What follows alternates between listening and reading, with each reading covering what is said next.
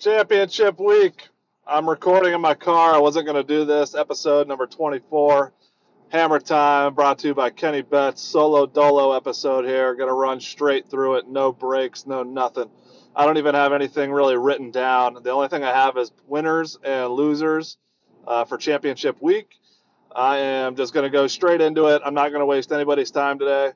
If you have not been paying attention these last couple weeks, I am so, so sorry. Uh, it's on you though. I told you guys this was gonna we were gonna break out and just end up. I wanted to end up 100 units positive, NFL and college football combined. It's looking like I'm gonna end up 100 units in each alone. So 200 total is where we're headed right now.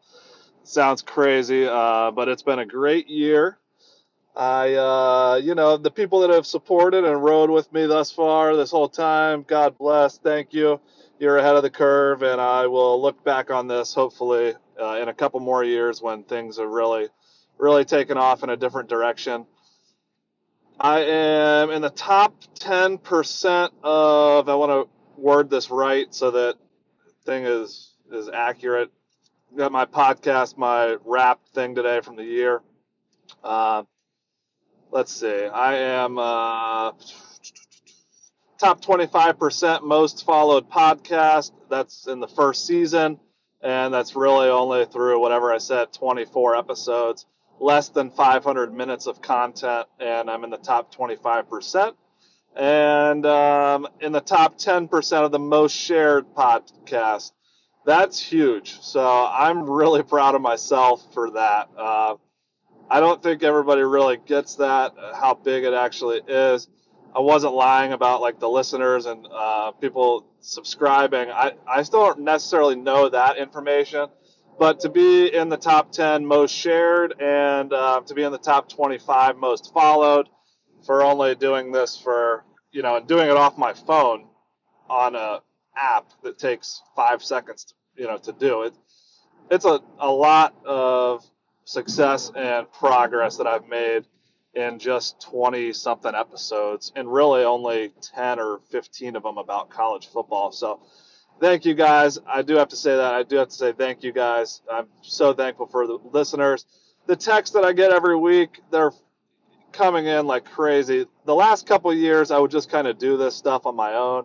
And the people who knew that I was good would text me and thank me and whatever, blah, blah, blah now it's kind of coming in in all directions. There are actually people on Twitter, random people taking time out of their day to thank me for picks or for parlays. Uh, people that I, I don't even know who they are. They're alias accounts or, excuse some of these cars going by. I'm recording in the car here. But it's just been overwhelming support, and I'm going to keep it going. There's going to be a lot of new stuff next year. Next year, I'm going to get QR codes and give out a bunch of merch down at UC. Um, probably not going to sell anything. We'll probably do more of like a, um, a uh, interactive platform where the people who interact with me the most and the people who give the best picks will be uh, on the show or featured or get giveaways or something like that all the time. It's getting to a point now with the sponsor where it's like bringing in more than cents on the dollar. It's bringing in dollars. So, uh, a good number of dollars, enough dollars where I could start to give away some things. So that's all I'll say about that. Uh, very proud of myself. Very, very thankful for the listeners.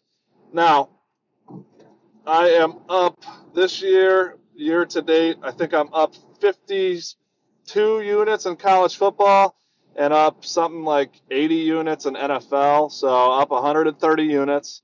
I am now I've I hit my goal, so I'm going to go up. I'm going to 200 units this year is where I want to end up. Uh, I'm well on my way with five more weeks of the regular season left of the NFL. Championship week in college football, which is what we're going to talk about today.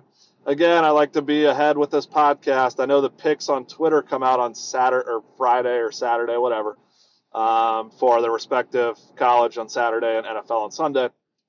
But um, I am ahead of these people with my picks. I don't tail anybody when it comes to football. When it comes to soccer, hockey, or basketball, I'll, I'll admit I'll be the first one to admit I uh, that's not my area. So I I have no issue uh, admitting or tailing people in those areas. And neither should you, really. That's what you're doing when you listen to this show and you tag along on the parlay. So nothing big there or overwhelming or glaring.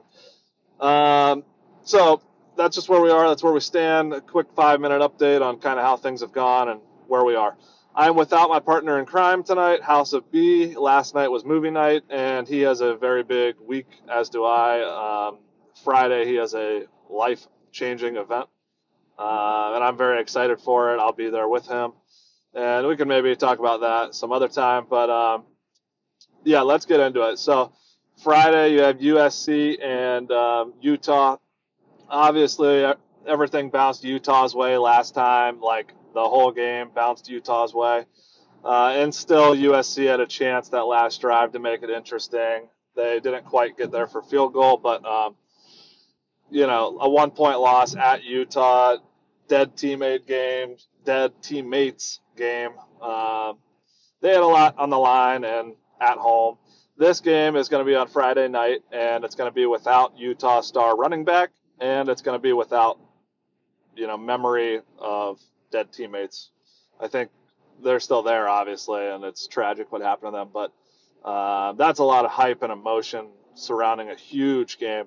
And Caleb Williams has obviously looked significantly different than he did maybe earlier on in the season. To me, not really, but enough in other people's eyes where he's become a minus 2,000 Heisman betting favorite, which I have been saying to you guys all freaking year. Um, another weird circumstance before we actually before we get too far, we will just hit this real quick. There is so much value right now on the other the rest of the field as far as the Heisman vote goes that it'd be just kind of silly if you didn't put 0.1 units on it. Uh, because I know a lot of people were hesitant to bet that Caleb Williams with me when he was plus seven or plus 800. So now would be your chance to get value that's what this is all about, right? Is finding value. Uh, there is a lot of value in Duggan and Stroud, and um, Corum not as much anymore. Stetson, I think it's great, you know what he's doing there, and uh, you know undefeated, good quarterback, great manager, very easy to root for. Not the Heisman, but good value. Uh, and again, I have his value too from the beginning of the season. So I'm in a good place, and I have hedged it a little bit with Duggan. I have yet to do it with Stroud because I just don't think Ohio State's the real deal. Here's the kicker, though, when you talk about the playoff situation and what's going to happen or unfold this weekend. One of TCU or USC is going to lose, in my opinion. And I think it's going to be TCU. I think Kansas State was in a great position to beat them. They run the hell out of the football. Deuce Vaughn is a beast. Adrian Martinez doing his thing. Obviously, they were on their third string quarterback last time they played TCU and they barely lost. Uh, should have won probably, or were in position to win for a majority of the game. And uh, TCU is a Cinderella story. Everything's gone well. I think they fall flat on their face. Uh, I commend them though. They've had a hell of a season. They've been great to me betting on them. Uh, let's just take a quick glance here, kind of update some of these numbers. TCU, I'm 6 and 0 on for oh, 17.5 units this year. So they've been awesome. South Carolina, I am 8 and 0 on for 30.5 units. So that's kind of where I am with some of those teams. Uh, South Carolina, awesome. Uh, so TCU, though, I think this is the week that they kind of fall flat on their face. USC is rolling. Their offense looks outstanding. And uh, with the running back out in Las Vegas on a Friday, I'm going to go ahead and roll with USC.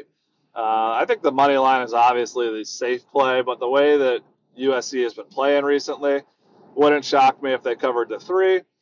Uh, on the reverse side, I take K State points. I take K State money line. And going down the list here, not a lot of people are going to like these. Uh, that's what they are. They're ugly, and that's kind of how it's been all year. And ugly is is cutting the check right now. So LSU plus 17. Uh, I really like that number and a bounce back game there. Texas A&M, we talked about them a lot this year. What a sorry, sorry team they've uh, uh, really not team, a sorry season is the best way to put it. They have the athletes and they have all the five stars. I think Jimbo has kind of slacked off a little bit this year and he's relied on the talent. Then you see when they go in there and they play LSU, play them tough. LSU, though, maybe a bit of a look ahead. They're going to play Georgia hard, and 17 is far too many points. Uh, like I said, the end of the season, a couple episodes ago, I said it's going to get wild, and I said there's going to be some some teams in the top five that lose, and what has happened? Exactly that. So, I it's not the end of it either. Um, there's going to be something crazy here, and we'll discuss. Uh, I think Alabama or Ohio State has a phenomenal outside spot looking in to get into this this this thing, and I think Vegas knows that too. Um, going down the list here, UCF plus four. I know it's hard to beat a team twice. Um, they beat Tulane by seven last time and in Tulane. They play again down in New Orleans this weekend. UCF, as long as they roll with Plumlee, I think is the play here. Their defense is much better. They had a slip up against Navy, um, and really, I think they're the superior team. Their two losses aren't that bad, and I think their defense, when they come to play, is a really, really good AAC defense. Really good. Tulane, uh, the only issue is they can run the ball pretty effectively, and the quarterback is pretty good. So we'll see. I think that four, though, is the key. I think it, it keeps you within a field goal there at the end. Another grimy one. Purdue plus 17. I know people are going to hate this. Uh, Michigan looked so good last week, but not really until the, the second half. The first half, they were down, and then um, you know, you weren't really sure which direction that game was going to go. I think, again, the spoiler makers have kind of built this name off of them showing up in big time spots. They have not been nearly as good the second half of the season, though. They really took a dive there after like week six or seven. And this is a great spot for them to kind of cover a spread that maybe they, they don't have any business covering. And what a comeback down to earth moment for Michigan here. Uh, two wins in a row versus Ohio State. I don't know if anybody on this listening to this podcast could tell me the last time that that happened. I can't. So um, Michigan, I think here just a little hangover, uh, a lot of emotions the last week or two, and obviously some weird stuff happening on that Purdue Iowa side of the uh, Big Ten. So Purdue gets a chance here to kind of come in and knock them off their block a little bit. I think that they at least hang in there and keep this 17. Uh, last one is UNC plus seven and a half with Maye. I think he is a good enough quarterback, and if Spencer Rattler could get it done, I'm not sure why UNC wouldn't be able to pull off this seven and a half. And also, what a weird way for Clemson to go out of the year if they lose to South Carolina and then North Carolina. I'm not saying take UNC money line. I kind of am, but I'm not saying it. I think UNC covers this seven and a half. Too much offense. Their defense is going to struggle to stop a bad Clemson offense, but UNC plus seven and a half. Week 14 championship week. That's all I got. That's all underdogs except for USC. Um, wouldn't expect anything less for a little drama and shake things up. And like I said, Alabama or Ohio State making their way in. I'm sorry this episode is being recorded in the car can't really do anything about it. Shortened time this week, a couple, uh, a lot of things going on. So as we get closer to these holidays here, these episodes may be spaced out a little bit more. You are only going to get NFL after this week, um, outside of the the college football playoff, but that's not going to be much. So uh, we'll move into the NFL and cover up the last four weeks of the regular season after this week, and continue on our path to plus 200 units. Thank you guys for listening. As always, Hammer Time out.